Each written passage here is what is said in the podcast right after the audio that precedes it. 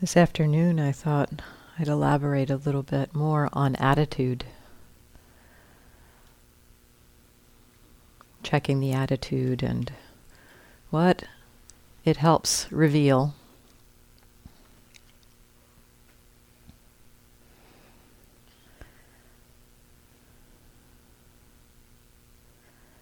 As we check what's the attitude, what's the relationship to experience, it can help to expose something which we might not have seen before. Expose hidden agendas, attitudes, habits, reactivity that's kind of below the level of our conscious awareness. And so that the, the function of checking the attitude is, is kind of to uh, shake our mind from its habitual way of relating and and say, "Oh, wait, is there something else? Is there is there some other thing going on in the back of my mind?" And so this uh, serves a couple of purposes. I mean, it it it begins to uh, reveal these hidden um, threads of reactivity or it doesn't even have to be reactivity, it can just be an agenda.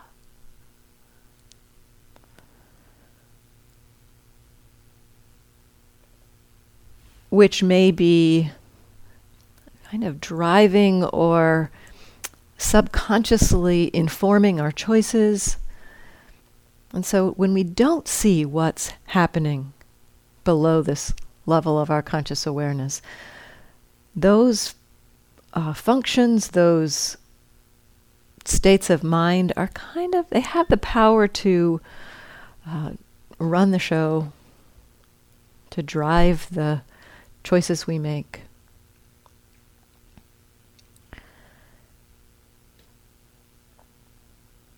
As we see what's happening,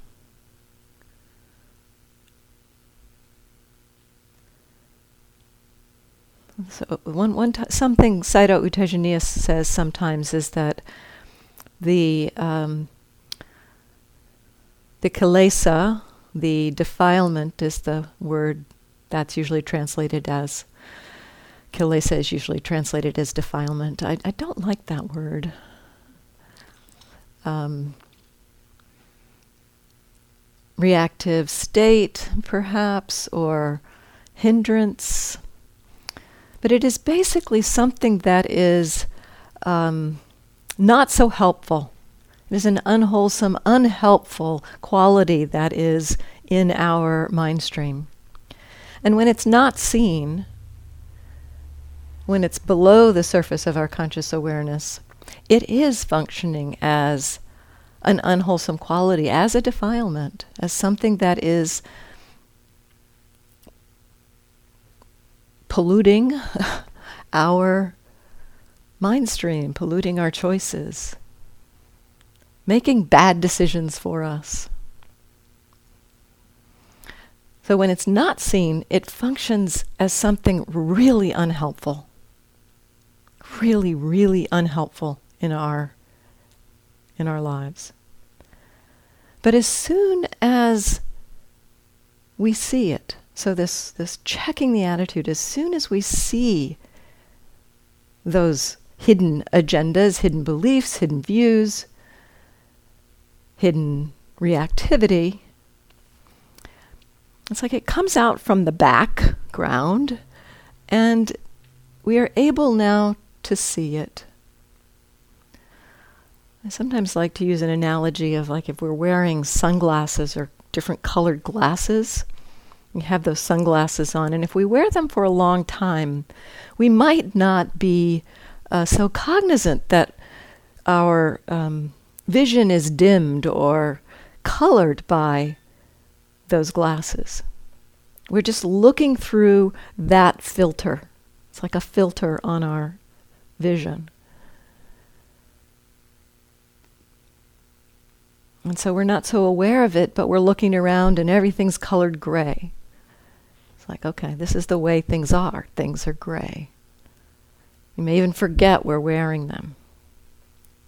And then if we take them off, you know, we can if we take off the sunglasses or take off the filters, we we may we may now be able to see them, to, to look at them, instead of looking through them. And so it's not functioning as a filter in the same way. So the uh, this is the function or the, the process that happens as we recognize an attitude. It goes from being in the observing mind, kind of the way we're looking at experience, we're looking through that attitude or that perspective, to being something that can be seen in its own right, as an experience, as an object. And so as it as we make that shift or as it as a an attitude becomes known, an unhelpful attitude becomes known, it no longer functions as a defilement. It's just another object. It's just another experience to be known. Oh, this is what anger is like. This is what greed is like. This is what frustration is like. It's, it's no longer quite got the power to um, drive our choices without our awareness.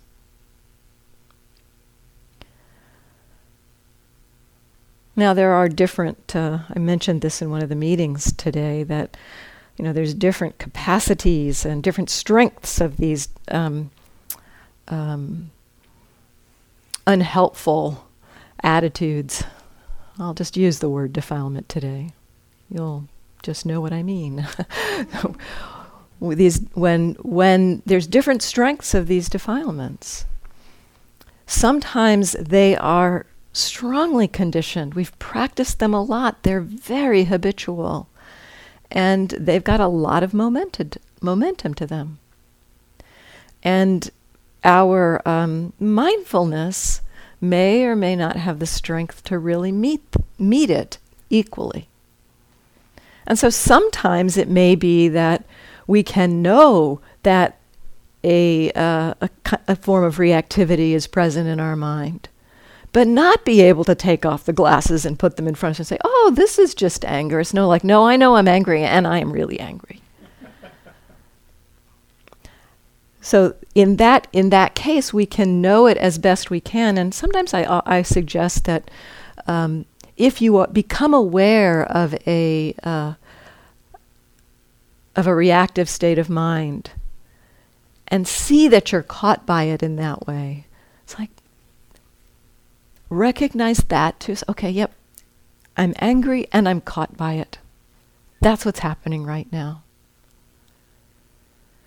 That begins to uh, again it, it helps to to it helps the mind to actually acknowledge what's actually going on in the moment and it, it in acknowledging that we're caught by it it uh, it decouples us a little bit from the um,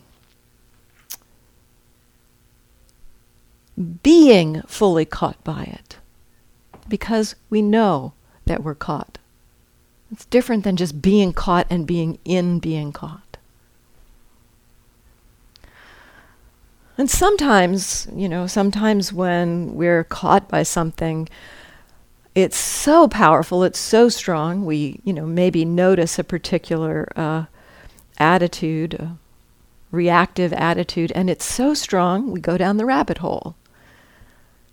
And, you know, if the mindfulness isn't strong enough to meet a defilement, we need to use our strategies, our tools to help us step away from it. And so, partly I reinforce this um, piece about you know noticing our attitude. So when we check our when we check the attitude quite often there's some kind of greed aversion or delusion present in our minds. Quite often. And yet you know don't despair.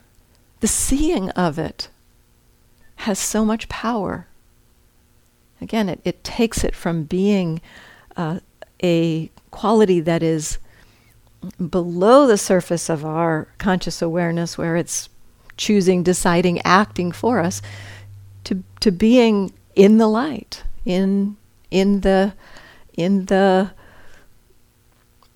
um, we're able to see it so that it's not uh, underground making choices for us.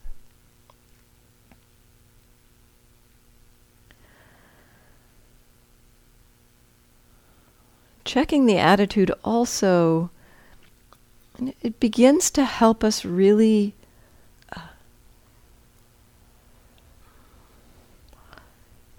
begins to help us get familiar with what it means to watch the mind. It's a very simple, it's deceptively simple tool.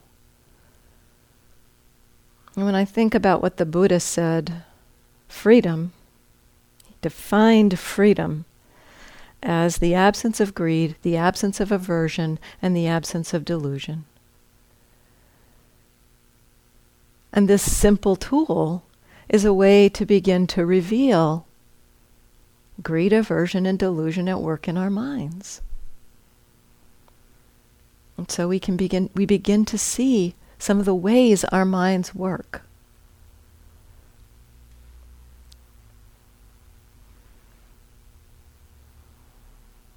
Get, we begin to get used to watching the mind.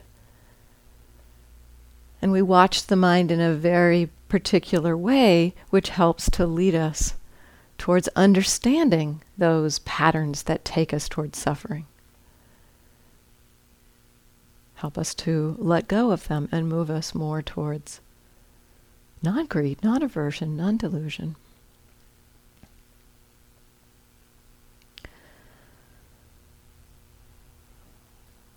So when we check the attitude, when we do this process of what's my relationship, again, I've encouraged you to drop that in as a question on occasion, from time to time. Sometimes when we drop that in as a question, we may not see anything. Nothing in particular may be apparent. We check the attitude, and it's like,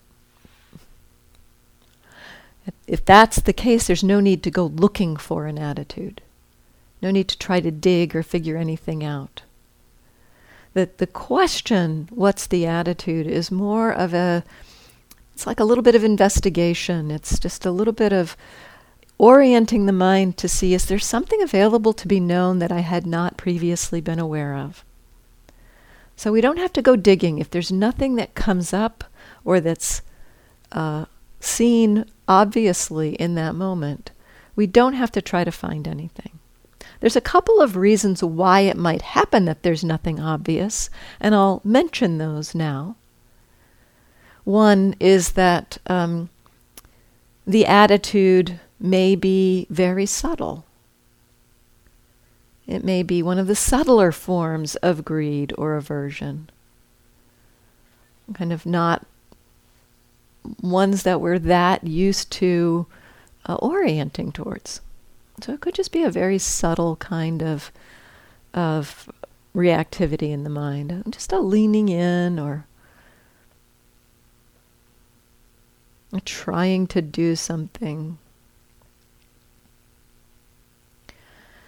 Another reason why we might not recognize an attitude is because, again, the wise attitude is sometimes a, a flavor of mind that is not something we're so much attuned to. Wise attitude, calm, ease, peace, okayness,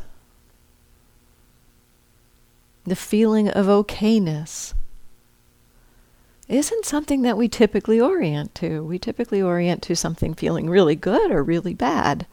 But this, you know, just like no problem isn't necessarily something that kind of stands out in our minds. And so that's another reason why we may not notice an attitude. It may just simply be things are okay. You could try that on if you don't see an attitude. Is it Are things okay? Do they seem okay right now? So sometimes the attitudes are, are kind of subtle.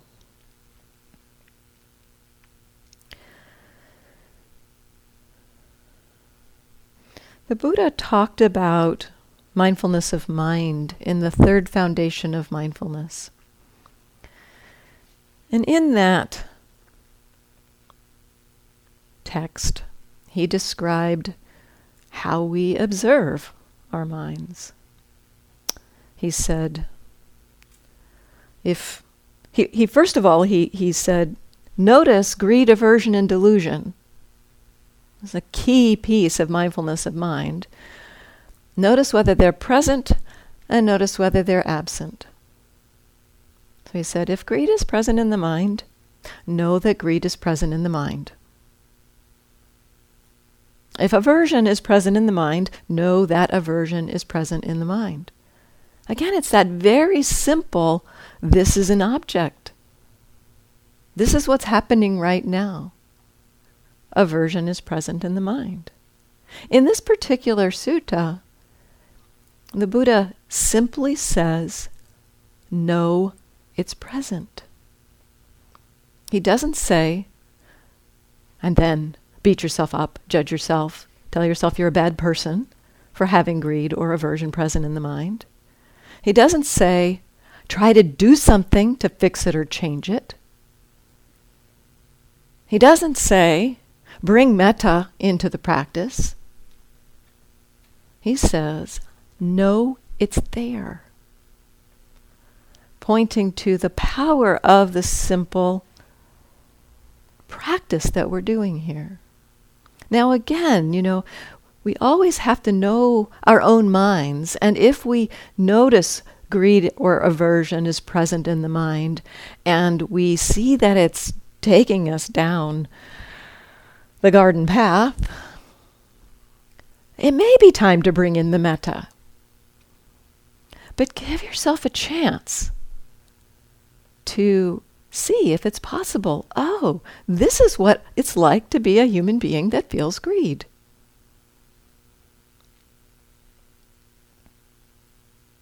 It reminds me, James Baraz, James, James Baraz gives a uh, an instruction to help us. You know, he says this is something he did to help him kind of come to that place where it was just okay to notice that, oh, this is what greed is like. Oh, this is what aversion is like. He said that he um, he pretended that he was an alien, and he had been given the assignment to um, go down onto Earth and take up residence in a human being. And his job was to report back to the mothership what is it like when human beings experience things? And so greed arises. Oh, this is what human beings feel when they feel greed. Report back to the mothership. This is what it's like when they feel aversion. And this is what it's like when they feel joy, when they feel happiness and bliss. Just that curiosity. You're, this is a human being experiencing life. What is that experience? This is the uh, encouragement in the third foundation. No. Greed is arising in the mind when greed is arising in the mind. He also points to the absence of, noticing the absence of greed, aversion, and delusion. This is an important uh, highlight,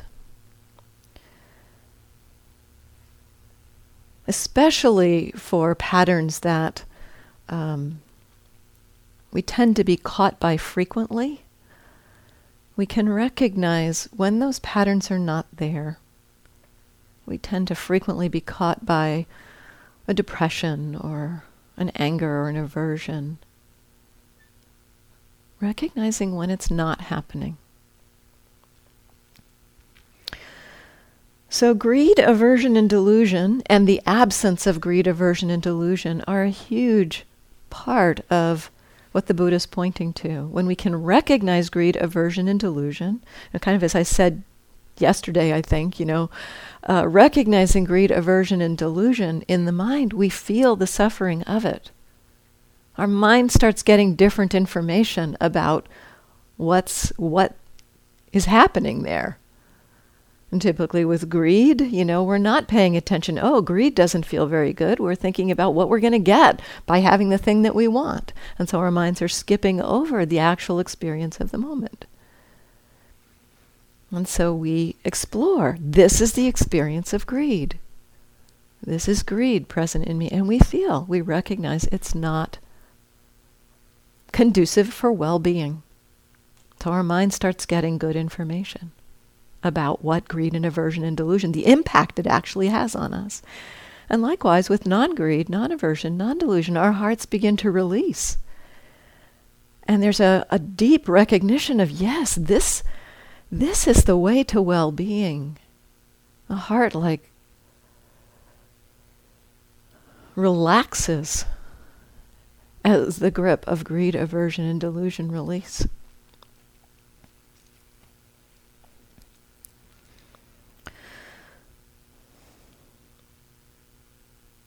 So, I want to talk a little bit about greed and aversion, their more obvious and subtle forms, just for a few minutes. And then I'd like to spend a little bit more time on delusion. So, greed, there's the obvious forms of greed, the obvious wanting, the obvious having to have something, the feeling of that. Uh, sometimes can feel like a, a magnetic pull towards something. So we, those, are, those are kind of the familiar, strong forms of greed. This feels good. I want more of this. I want to keep this. This is the way it's supposed to be. Those kinds of thoughts happening in the mind around greed. Some more subtle flavors of greed can be just a kind of uh, expectation, anticipation, a leaning in excitement. You those are not as strong forms of greed, but still they have a little bit of the mind kind of just not really landing here in this moment, a little bit kind of tipped forward. So noticing those, noticing the experience of that.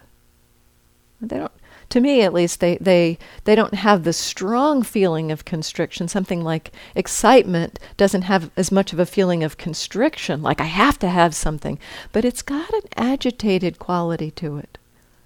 You know, the mind is not settled, it's not rested. It's got,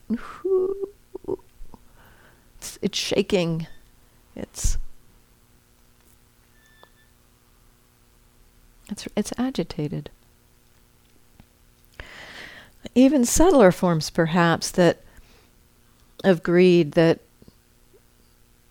you know, these, there's some forms of greed that I found at least supported my practice for a really long time. Wanting to know, wanting to understand. You know, there's just this a little bit of like oh yeah let's look at this. Let me put it under the microscope and figure it out. Yeah. It's just like it's it's got a little bit of that excitement a little bit of the wanting to know. Now in my own experience around this kind of um, greed you know take care that you don't just uh, say something like wow i really want to practice and so I shouldn't practice because I want to practice. That's acting on greed, so I shouldn't do that. You know, that's not helpful. so, you know, notice if there's that kind of there's there's maybe a little bit of the sense of, oh yeah, there's a little bit of leaning towards the practice or um, you know, in, uh, a wanting to know, a wanting to understand. Just notice it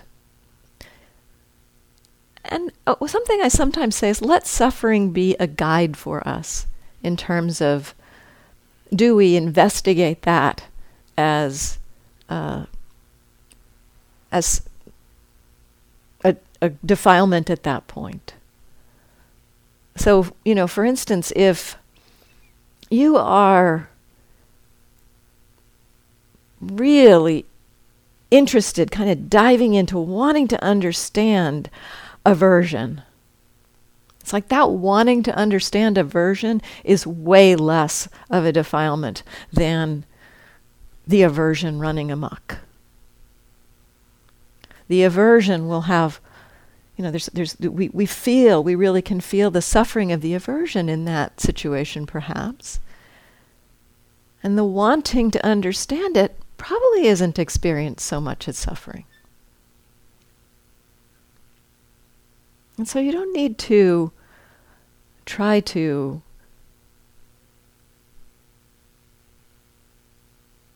not have that kind of wanting. There's even one sutta where Ananda is expressing to uh, to a nun. He says, you know, there's a form of craving that helps us overcome craving. And it's that craving for freedom. It's the craving for understanding and wisdom that helps us overcome the craving for wanting to have what we want, to get rid of what we don't want. And so, subtler forms of defilement help us at times to overcome the grosser forms of defilements. And yet, at some point in our practice, we find that some of the more obvious forms of greed or aversion, habitual forms that we've uh, been used to for our lives, they begin to fall away. And then we start perhaps beginning to feel the suffering of these subtler forms of greed. For me, this was uh, the case around um, a kind of, I was hooked to investigation. It's kind of really, I a, a, a greed around investigation. My mind happens to be really natural doing investigation and it enjoys it, it has fun with it. And boy, it served me for a long time. I didn't feel that it was suffering for a long time. At some point, though, I began to experience the pain of the wanting. It's like the, the need the need to know. It's, it's like it wasn't okay to not be able to pull these things apart and figure them out. And I felt the suffering of that subtler form of wanting. That's when I started working with that form of craving, that form, that subtler form of wanting. When I felt the suffering of it, not just because I knew it was there. You know, we can we can see in our minds, we can recognize. I knew that I had an attachment to investigation, but I didn't feel the suffering of it for a long time.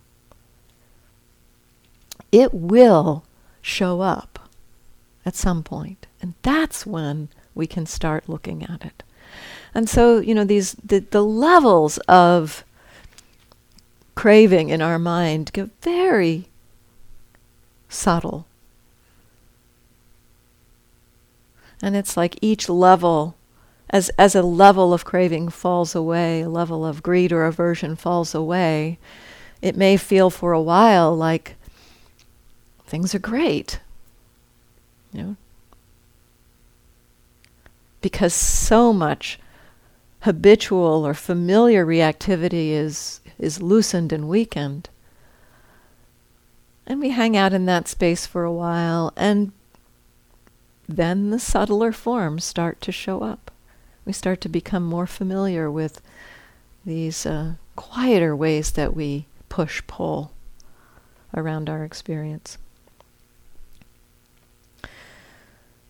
With aversion, there are also more obvious and more subtle forms. The uh, obvious forms of aversion, you know, run from aversion, hatred, um, rage, dislike, um, just the fear, just the kind of obvious, not this, don't want this. More subtle, perhaps, is just a subtle sense of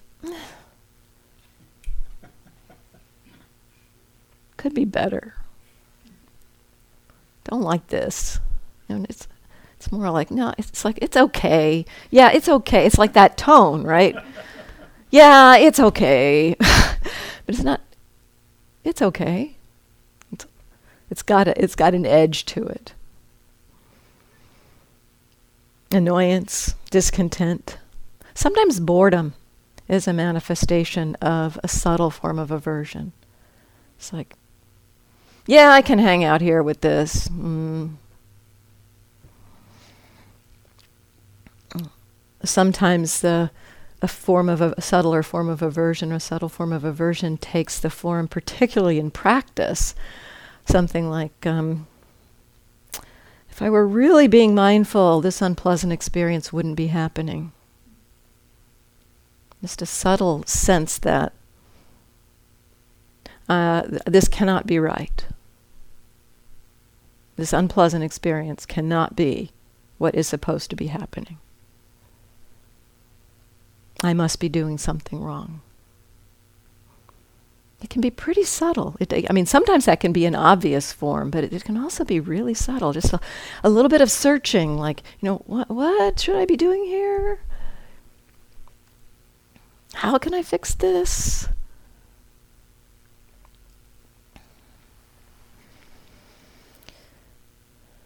And then delusion. Delusion is, of course, the hardest to see.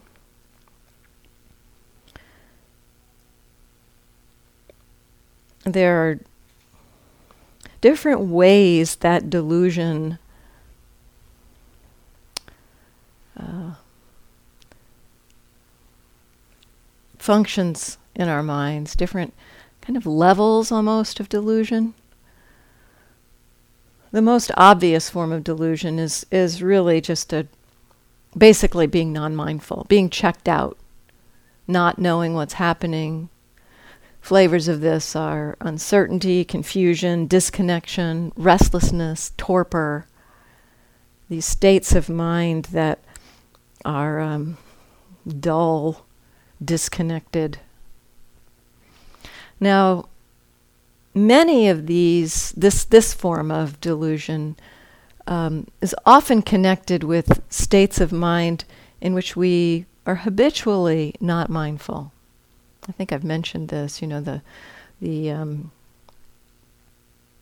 sleepiness, spacing out, are states in which often we uh, are not mindful. And we think because of that habit of non mindfulness, that inherently sleepiness, spacing out, dullness are non mindful. And so, if that state is happening, if I'm spacing out, I have to fix that state in order to not have it so that I can be mindful. So we, we have this, this view around many of these states that are you know, the disconnected kind of states, we think that they are inherently non mindful. And yet it's not the case. We can be aware of confusion in the mind. We can be aware of sleepiness in the mind. We can be aware of low energy, of spacing out. And in fact, in my own um, practice, the exploration of instead of trying to fix or change those kinds of states, which are habitually the disconnected states, instead of trying to fix or change them, instead of having the idea or the question, well, how is it possible to be mindful with this state? So spacing out happens. Is it possible? Or how might the mind mindfulness be able to follow and be present for that state? It mostly takes curiosity to see this possibility and a letting go of the belief. I mean, the belief that it's not possible to be mindful in any of these states will make it not possible to be mindful in those states. And so, even just hearing this if even just hearing this helps you to be curious about, wow, you know, okay, Andrea says it's possible to be mindful while spacing out. Let's see. Instead of trying to fix or change spacing out, let's see, you know, is it possible? What what what might be how might that work? Spacing out in my experience is a kind of a state of mind that pulls us away from sense experience. So you know, if we've got the idea that being mindful means being connected with sense experience, that will be in the way of being aware of the mind as it pulls away from sense experience. So at one point I was exploring this. I recognized I had a kind of an agenda around being mindful. I was eating breakfast, and my idea about being mindful was I'm supposed to pay attention to the sensations of eating. That's what being mindful while eating breakfast means. My mind had other ideas, other plans in mind. It, it uh, kept spacing out. I kept bringing the attention back, saying, no, this is what we're supposed to be doing. This is what being mindful while eating breakfast means. The mind kept spacing out. At some point, it's like, okay, let's just see if we can follow this. Let's see if it's possible. And by just being curious about it, it actually wasn't that difficult. Just like, oh, okay, oh, the mind is kind of, ooh, it's hovering. It's disconnected from, but here, here is the awareness. This is the, the practice of noticing, am I aware? Really helpful here. It's like, sleepy. Am I aware? Yeah, I'm sleepy. Spaced out. Am I aware? Yes, this feeling of being disconnected, pulled back from experience. That's what this state of mind is. in that particular instance, I was watching this and, you know, I fought it for so long. You know, I kept coming back. It's like, no, come back, come back, come back. And when I finally just watched the state, I watched the state get created, the mind hung out in that state for a little while. It was actually pleasant. And that's another thing I find about many of these,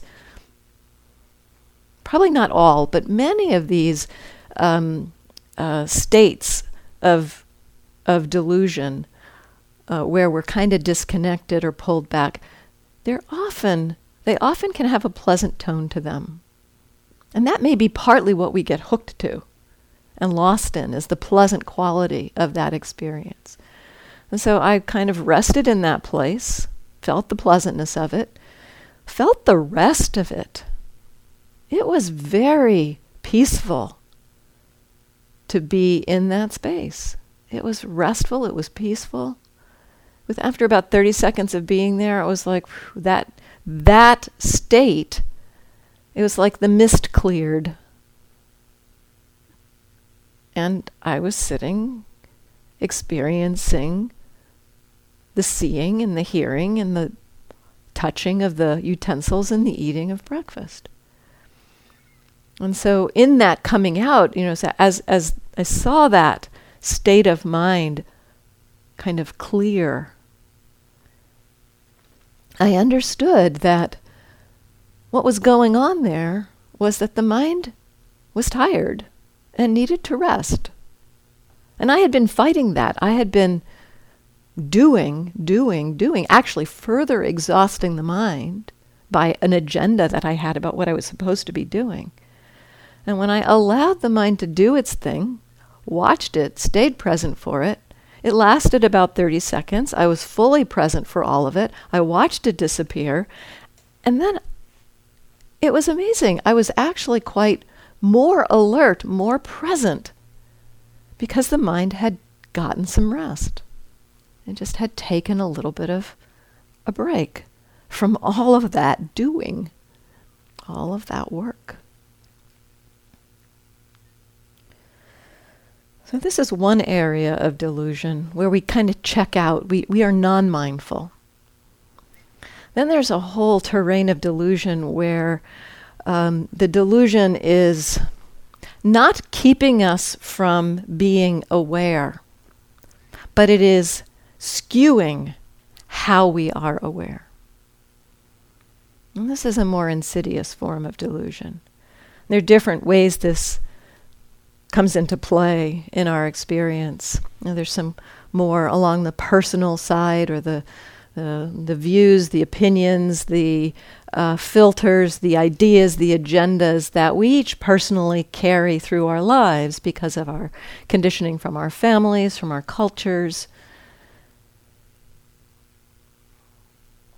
And these uh, views that we hold are often so um, entrenched that we don't even know we have them. We don't know we're carrying them. We're immersed in a view. It's like everything in our lives has taught us this is the view of how things are. And so we don't see it as a view. It's just this is the way things are. This is how things are. With that view, when we're immersed in that kind of view, it's hard to see information to the contrary. Instead, what our minds do is confirm as we as we uh, look at our experience. So this is the classic filters, right? We're looking at our experience through a filter, and because we're looking at experience through a filter, we tend to see information that confirms that filter. And we don't see information that doesn't confirm that filter. So, this happens a lot in our lives. Beliefs about who we are, what we're capable of, beliefs about other people.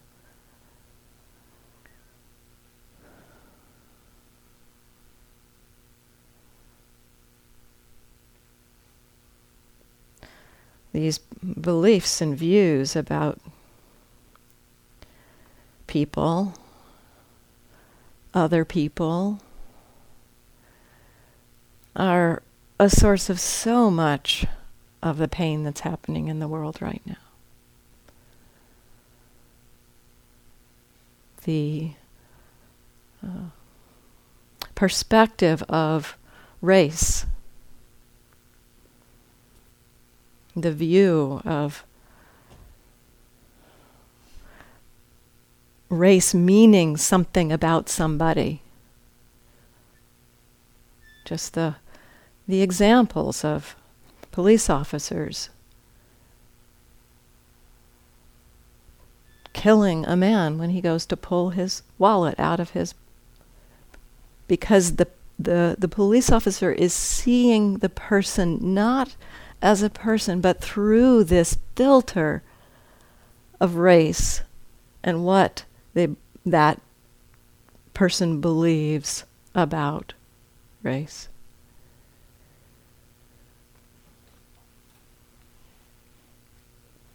So much suffering in our world is because of these views that we hold.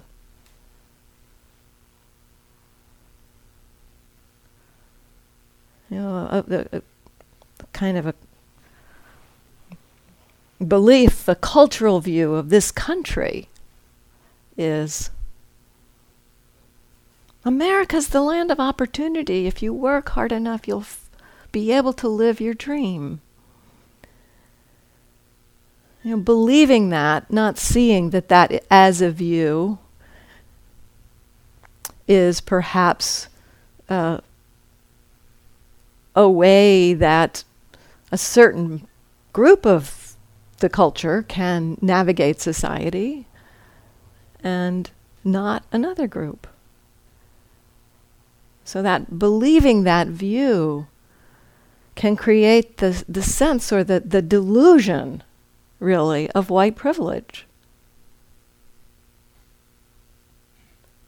That I have what I have because I've worked hard and if somebody else doesn't have what they have, it means they're not working hard. It's not seeing, essentially, the, uh, the barriers that are in place for people of color. So these views, these views operate in our practice, in our lives, in our relationships, in our worlds, in our cultures, in our communities. And they are such a source of suffering. So it's important, what's important is to begin to be curious about what views are at work. What views are operating? It's unlikely that we will be able to simply turn a switch on a belief and say, oh, I'll stop believing that because I see either it's not useful or it's not true. You know, even seeing a belief is not true is not often enough to have our mind stop believing it because it's so ingrained and so entrenched.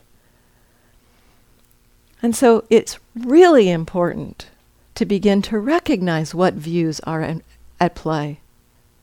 And kind of also, I find a really helpful exploration, well, two pieces in our practice. Uh, really useful to check in from time to time what am I believing right now?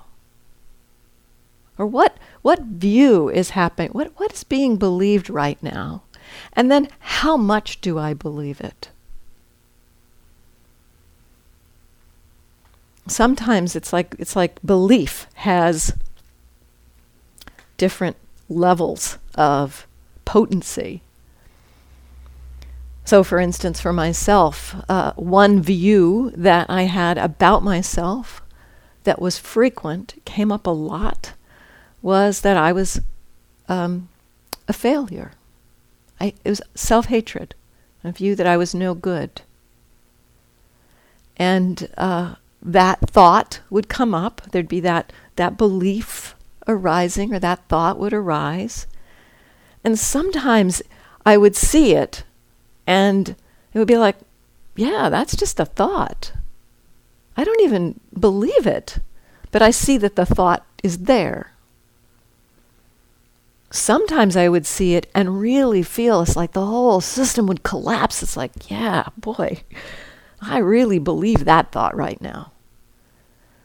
So recognizing the belief, the view, and how much it is believed. The, the level of belief can change. So, so a thought comes up. Sometimes it is just a thought. I'm a failure. I'm no good. It's like, okay, there's that thought and I'm believing it. That's what's happening right now. With with, you know, beliefs and views, it's unlikely we'll be able to say, "Oh, I'm a failure." That's not true. Let me feel good about myself right now. You know, minds don't work that way. But a mind can recognize, oh, what's happening right now is that's being believed.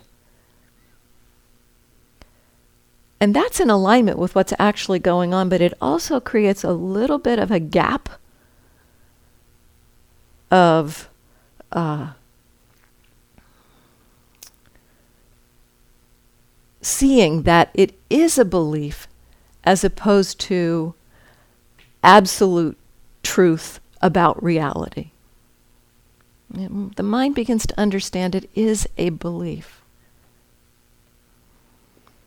And we can we can explore this also in our cultural beliefs, our cultural uh, views.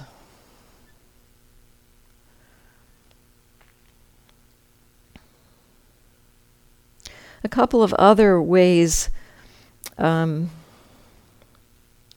you know, even just something as simple as having an agenda can create a filter on our experience. We have an agenda, we're doing something.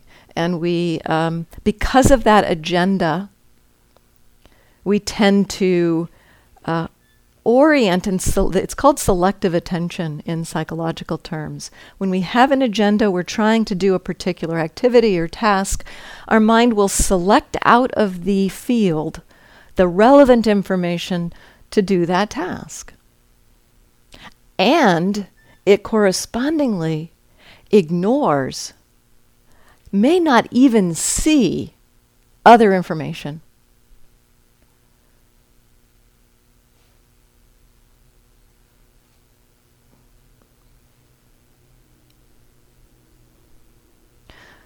This is a natural function of mind, that it's kind of in a way, it helps us to be able to do our tasks. It's like we have an agenda, we're doing something. It's like we, have got this process in our mind that helps us orient to, oh, this is the important stuff here. Let me pay attention to that while I'm doing that. And so it's, it's a function of our minds that, that can serve us as we're doing something and focusing on something. But what is not so helpful is the mind's belief that we, uh, we are always seeing everything there was a study, many of you have heard this, I've told this story in many talks, uh, about people having uh, uh, an agenda while watching a video of seeing people pass a basketball between pe- players on a court. And uh, during that, they were asked, their task was so the agenda, a simple agenda, count the number of times the basketball passes between the players in the white shirts. So they were able to do that task, able to report the answer correctly. Many of them did not see that there was a person in a gorilla suit that walked out into the middle of the basketball court and danced around for a while and then walked off. Now, that's not necessarily too surprising because of that focused attention. But where the delusion comes into play, and this is what's really kind of scary, is that when people were told, you know, some people kind of said, Was there like a gorilla in that video? What was that? And others, you know, didn't see anything. And when they played the video back to uh, uh, some of the people, you know, some of the people, some of the people would just say, "Wow, I just did not see that." Some group of the people, some pretty large number, something like 30%, said, "That's got to be a different video." I would have noticed the gorilla. Now that is delusion. You know, that in the face of evidence to the contrary, you believe your own sense experience. And this is this is what's so potent. It's like we believe our sense experience to be an accurate representation of reality. A recording as if we were cameras and microphones recording experience and just play it back. That is not the way our minds work. And to believe otherwise is delusion. And so this is a, a really important recognition. Just this is part of the way our minds function. Becoming aware that when we're carrying even something as simple as an agenda, we do not see everything that's out there that can really help us to broaden our perspective on different views and opinions.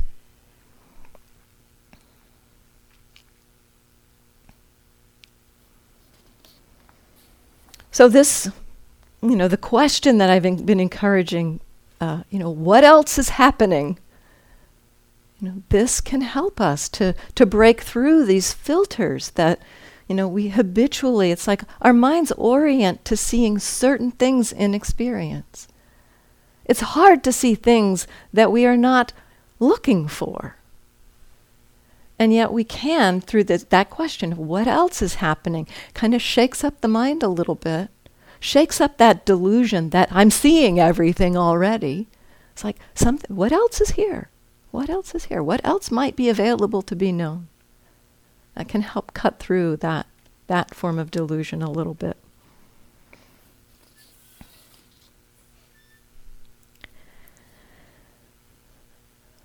And then there are the kind of more fundamental, foundational kinds of delusions that we all share as human beings. The human distortions that we tend to take what is impermanent to be permanent, we tend to take what is unreliable as a source of lasting happiness to be reliable. And we tend to take what is not self to be self.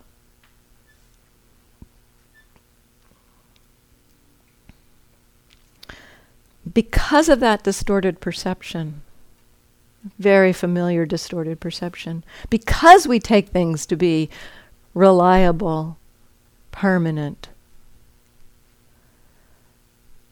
we tend to cling to them.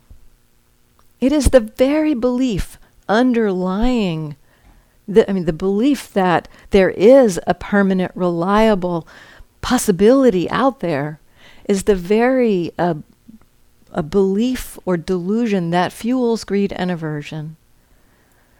Greed is the wanting of something, you know, so something's out there, we like it, it's pleasant, we want it. The delusion embedded in greed is the belief that having that is what's going to make me happy. Likewise for aversion. The aversion itself is the separation, the wanting to push away. The delusion that underlies it is the belief that separating is what's going to make me happy. And so these these kind of fundamental foundational delusions are like the engine that greed and aversion spring from. And so we can begin to be curious about, you know, again, not so much, not so much um, trying to stop ourselves from taking things to be permanent and reliable, but again, orient. Okay, this is what the mind is doing right now. Okay, the mind is when it, it's like the mind is taking that to be solid. We'll start looking at it. Is it really solid? How long does it last?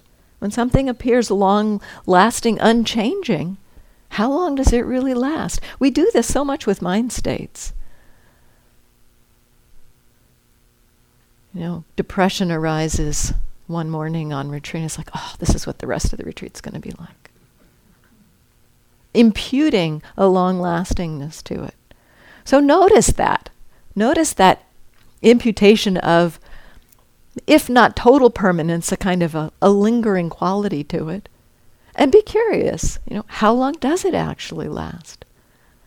The very imputing of permanence is probably going to keep the ball rolling. And my mind did this with uh, miserableness. I was pretty miserable before I started practicing, and uh, I, I, I was re- I was good at being miserable, and I really I knew I was a miserable person. And, uh, you know, every now and then I would notice that I was happy, but, you know, the mind would do something like, well, yeah, I'm happy now, but what I really know is that I'm a miserable person. This happiness isn't going to last, but that miserableness, it's going to last. It's going to keep going. Basically, reinforcing that miserableness. And so, being curious about the actual how long do these things actually last? I said earlier, noticing the absence, noticing the presence and absence of states of mind. As we start to do that, as we look at when something disappears, it begins to poke holes. It can, if we're not jumping on it and saying, oh, but what I really know is I'm a miserable person. If, if in that moment I had been able to recognize, oh, miserableness is not here, happiness is present right now. Oh, that's what's happening right now. And not kind of imputed some uh, reality or, or essence to the miserableness, there would have been more of a possibility of weakening and being seeing that, well, actually, I must not be a miserable person because miserableness doesn't exist right now. Miserableness is a state that arises and passes away. So begin investigating what appears solid, long lasting. How long does it really last? What appears reliable? Where are we hanging our hats? Where do we think we will find happiness? Oh, if I just get to that peaceful state in meditation, that's what'll make me happy. what appears reliable? How how reliable is it? Again, coming back to things are unreliable because they are impermanent. So we can begin to investigate them. How how stable are they? How reliable are they? And what am I taking to be self? What, what am I taking to be me, mine, I? Just beginning to be curious about these tendencies that we have to impute solidity, reliability, self to experience. we study these experiences and the studying of them with this curiosity about, well, what's actually happening? Let me see what it really is to have this sense of self. We'll watch one sense of self come, and then suddenly some other thing happened, and it's like poof, a whole new sense of self arises, and it's like, wow, that one has nothing to do with that one. What happened? And we see that there's not an essence to a sense of self. It's a conditioned arising based on who we're talking to, what we're thinking about. So we begin to see this.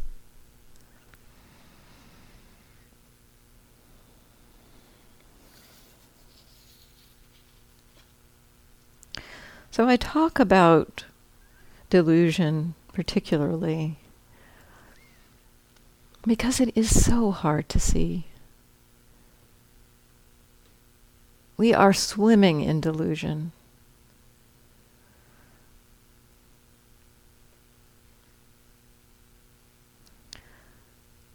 And yet, these some simple things, I'll, I'll rename them now.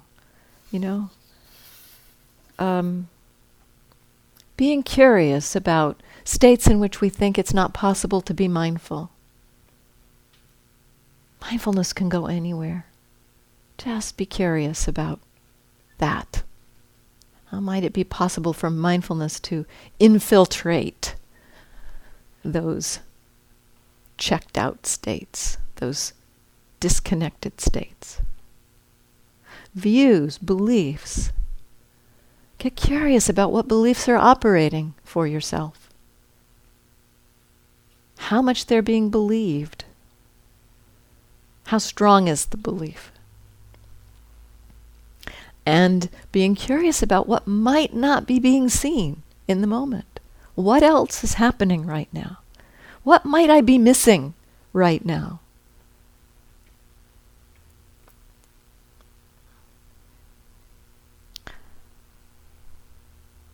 And being curious about what we take to be solid, reliable, and I, me, or mine. Just beginning that investigation.